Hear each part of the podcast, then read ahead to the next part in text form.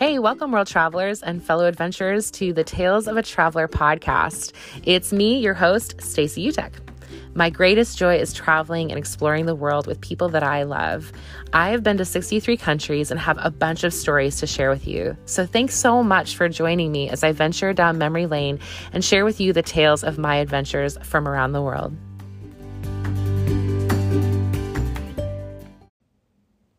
Hi, did you guys forget about me? I did not forget about you. Oh, I've just missed you guys so much. It's like I lay in bed at night just thinking about my podcast listeners, worried, biting my nails, wondering if you're mad at me for not coming out with a podcast recently. Guys, so sorry. Listen, I have so many excuses. Are you ready? I'm just going to pile them up. Well, actually, I don't have that many. I moved. I moved to my own place. I have my own apartment. So everything has been in boxes. And I was thinking about recording a podcast, another journal entry um, from a memory from Azerbaijan, but those journals cannot be found and they are just deep in the bowels of my basement boxes somewhere. So someday that will that will happen. I promise. Um, but that kind of prevented it. I've to be honest with y'all, I've not um, reached out to old travel buddies recently. My life has been a bit nuts. I also transitioned jobs. So, um, some of you guys know I was working at a university, um, and now I'm working with middle school students. Can you believe? anyway, listen, if you if you want to like chop it up, just give me a little holler. Let's have a chat. But this is not what that's about. Um, but all of those excuses, my life's been a little bit whoop whoop. So um, I haven't been thinking about recording a podcast. Um, well, besides, you know, when I lay up at night thinking about you guys. Um, but tonight I was like, I got to go find those journals. But, you know, it's like one of those, it, it's, re- first of all, I want to say this it's really cold out. it like changed from 70 degrees a couple days ago to now it's like in the 30s this is just another one of my excuses to throw right on top of that pile. Um, I don't want to go into my basement. It feels just cold. So I was um, digging through my closet up here. I was like, man, there's got to be a journal up here. Um, and lo and behold, my little my little blue, there's some, it's blue. It's got some flowers on the top of it. It's kind of mini, actually. Um, but I just chalked this one full of stories from, let's see, Bali, India, Israel, Mongolia. Um, where else was I? Sri Lanka. This was like a summer of lots of travel, and so I was like, "There's got to be a little, a little story, a little tale, a little traveler's tale, if you will." And so I was just thumbing through it, and I thought, you know, until I find my um, Azerbaijan journal, I will just go ahead and tell you guys a little story uh, from Mongolia. And I already know I'm going to get an angry message from John because he's going to be a little upset that I didn't include him in this. um, he, I think, thinks this his po- is his podcast, as you've heard on earlier episodes, but he'll especially be mad because he lived in Mongolia and I went to visit him there. Um, and so, but I was also thinking, I don't know that he's going to like remember this trip as much in detail because he hosted so many people there and like we went on lots of trips. Who knows? This was like his second time going to the Gobi Desert. It was my first. Um, so, anyway, John, I love you. I'm sorry. Um, let's hop on and talk about Costa Rica next because that's something that's been on my mind as well. Okay, enough jibber jabber. Let's hop to this um, this little excerpt from my journal. Um, Okay, let's see here. So, I had visited him. We were in the capital, Ulaanbaatar, which, if when in doubt in spelling it, just added another couple A's. Um, and then we were going to take this Gobi trip, um, the Gobi Desert trip. He had done it once before, and so he kind of knew what to do. I was just along for the ride. Um, we brought another couple of his friends with us. So I think there, yeah, there were four of us. Um, and yeah, so this picks up when we hopped on our morning flight to get to the Gobi Desert. So let's see. well, first my pen was dying. So I said, having pen problems. Ah, we'll have to. And then to switch to a ballpoint. Oh, and I think I, I did reveal about myself in the last podcast that I love journaling in gel pens, black gel pens. Um, so that's like consistent. But, anyways, this is just a lot of fluff. Okay, we're getting into it, guys. Um, so I'm at, I'm I'm now with a ballpoint pen, and I said, uh, it's the worst. okay, so um, we had uh, a 4 a.m. wake up call. Let's see. Okay, pick up picked up Charisse and Sasha, our other friends, and went to the airport uh, for our 6:45 a.m. flight. Uh, made me realize I have less than a week left in Mongolia. Sad, bunch of A's. It really has been uh, my favorite trip of this summer, and I think it might be in my top five places in the world. dot dot dot. Not not going to say for sure yet because that's a strong statement, so I need to think about it. Smiley face. Um, when we arrived in, okay, how do you pronounce this? Dalanzadgad. Uh, it took us about three hours to find a driver and a car, pick up enough groceries for five days in the desert, and get out of town. So basically, most people who go to the Gobi Desert, this is, you know, a side note, most people who go to the Gobi Desert go in a, like a tour group. They pre-book it.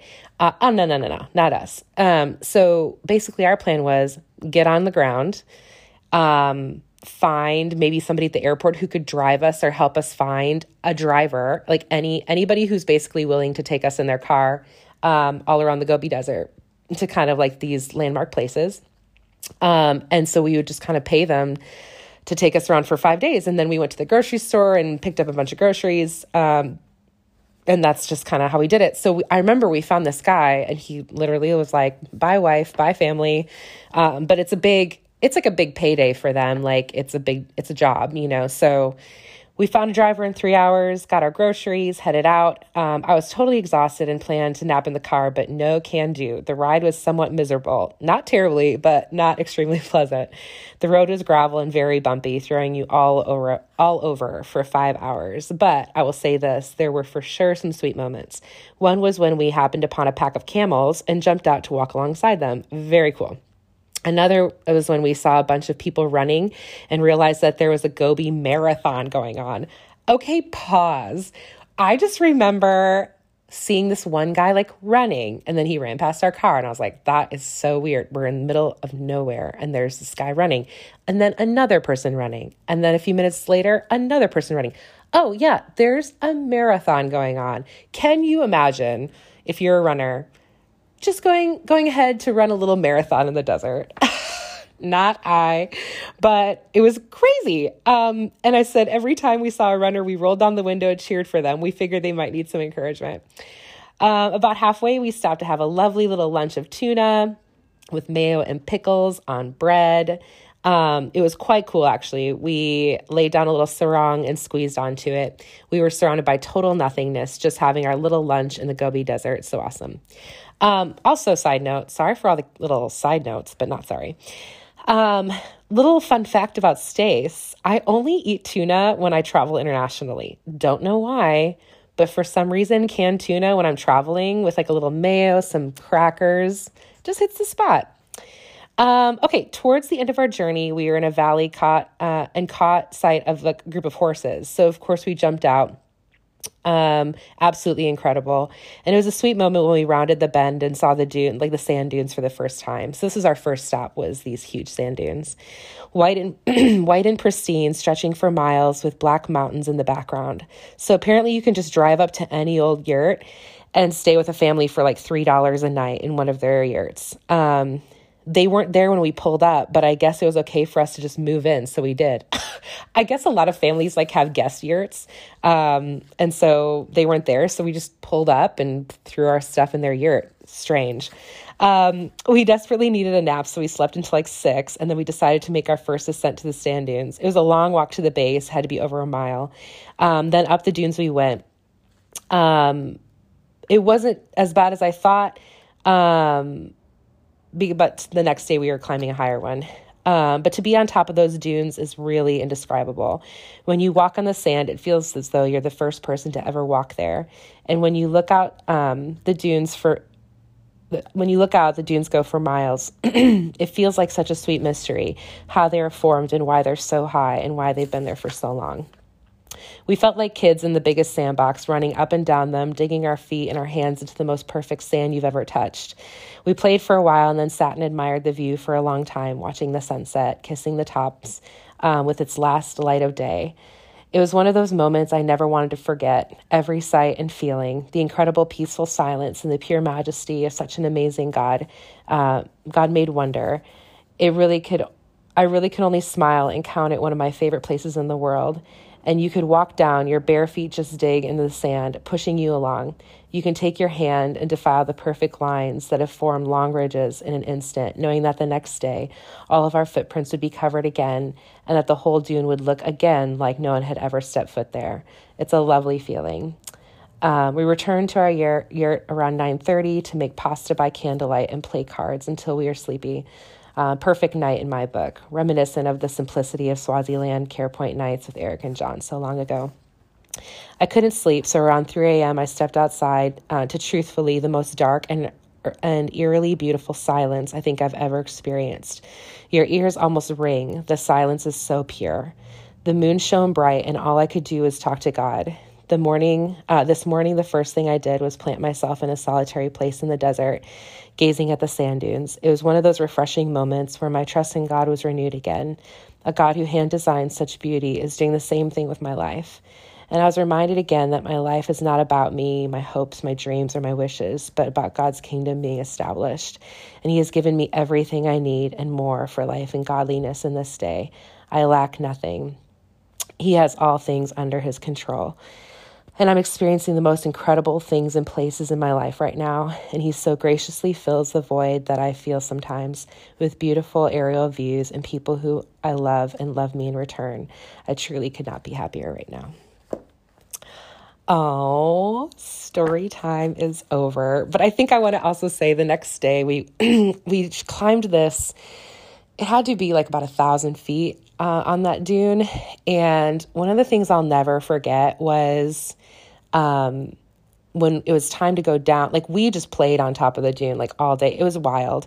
Um, and when we went down, I mean, it's like it's like you're on like a small mountain, but when you go down it, you can literally run down it because you sink like down to your ankles, but in a really soft way. So, like on regular mountain, you wouldn't just like run down a mountain, um, but you could literally run and you're just gazing out. You don't have to look at your feet. It was a wild experience um, just to I, I, felt so free. It was one of the coolest experiences um, that I'll never forget.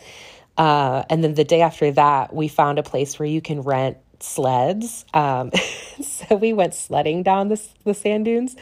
Um, but it started raining. And so it was kind of like you couldn't really sled and then you'd get stuck. And then there was just sand in every crevice of your body. I'm sorry to say, um, but it's true.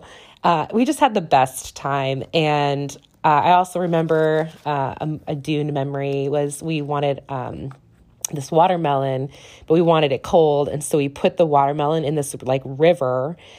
And I don't remember if we left and came back to it, but then we came back later that day and cut it. And um, it had just rained. And so the sky was gray and the dunes were white and we were like eating this red watermelon. And i just remember the colors and just the richness of and simplicity of that moment. Um, so i'll try to post a picture of us eating our watermelon by the dunes. Um, but yeah just really sweet memories. And i do i think mongolia is one of the most wild places that i've ever been. It's really incredible. Um, the culture is so unique. Um, so yeah that's all i have to say about that uh, but I, it won't be long before I record another one. Don't don't you guys delete my podcast. You just keep it going. Um, don't delete your subscription. Okay, hugs to everyone, big hugs, and um, we'll see you next time.